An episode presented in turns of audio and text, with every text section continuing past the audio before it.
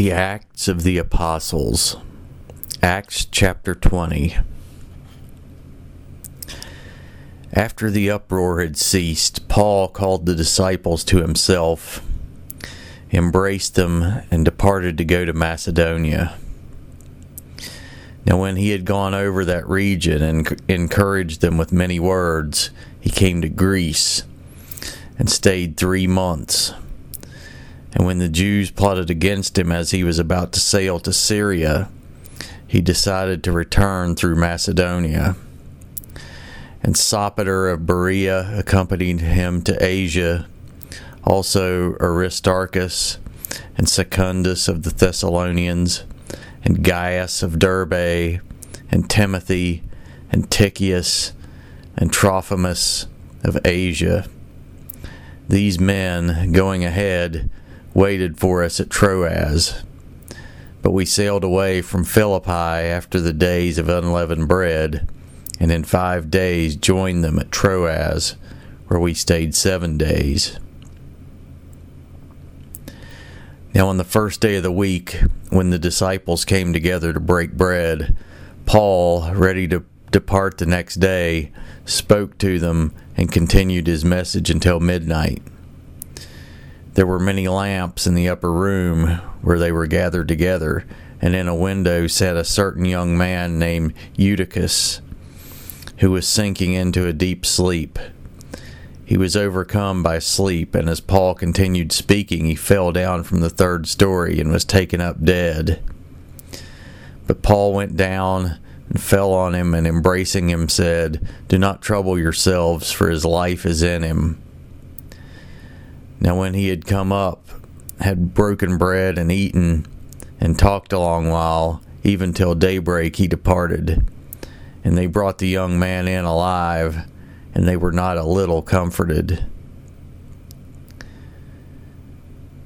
Then we went ahead to the ship and sailed to Assos, there intending to take Paul on board, for so he had given orders, intending himself to go on foot. And when he met us at Assos, we took him on board and came to Mytilene. And we sailed from there, and the next day came opposite Chios. And the following day we arrived at Samos and stayed at Trogyllium.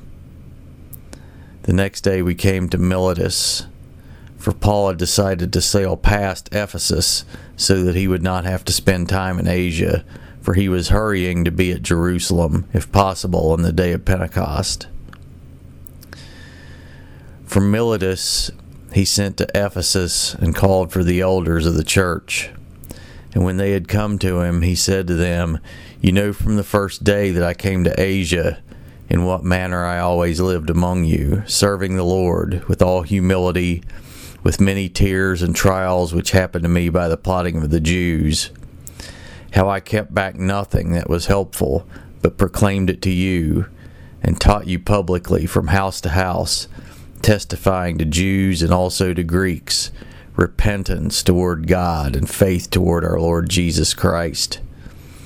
And see, now I go bound in the Spirit to Jerusalem, not knowing the things that will happen to me there, except that the Holy Spirit testifies in every city saying that chains and tribulations await me. But none of these things move me, nor do I count my life dear to myself, so that I may finish my race with joy, in the ministry which I received from the Lord Jesus to testify to the gospel of the grace of God. And indeed, now I know that you all, among whom I have gone preaching the kingdom of God, will see my face no more. Therefore I testify to you this day that I am innocent of the blood of all men, for I have not shunned to declare to you the whole counsel of God. Therefore take heed to yourselves and to all the flock among which the Holy Spirit has made you overseers, to shepherd the church of God which he purchased with his own blood.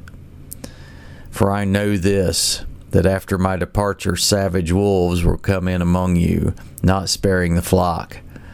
Also, from among yourselves men will rise up, speaking perverse things to draw away the disciples after themselves.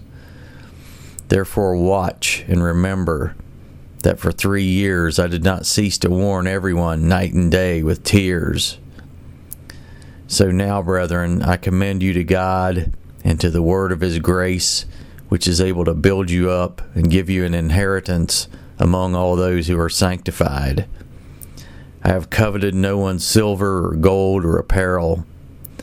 Yes, you yourselves know that these hands have provided for my necessities, and for those who were with me, I have shown you in every way, by laboring like this, that you must support the weak. And remember the words of the Lord Jesus that he said, It is more blessed to give than receive. And when he had said these things, he knelt down and prayed with them all.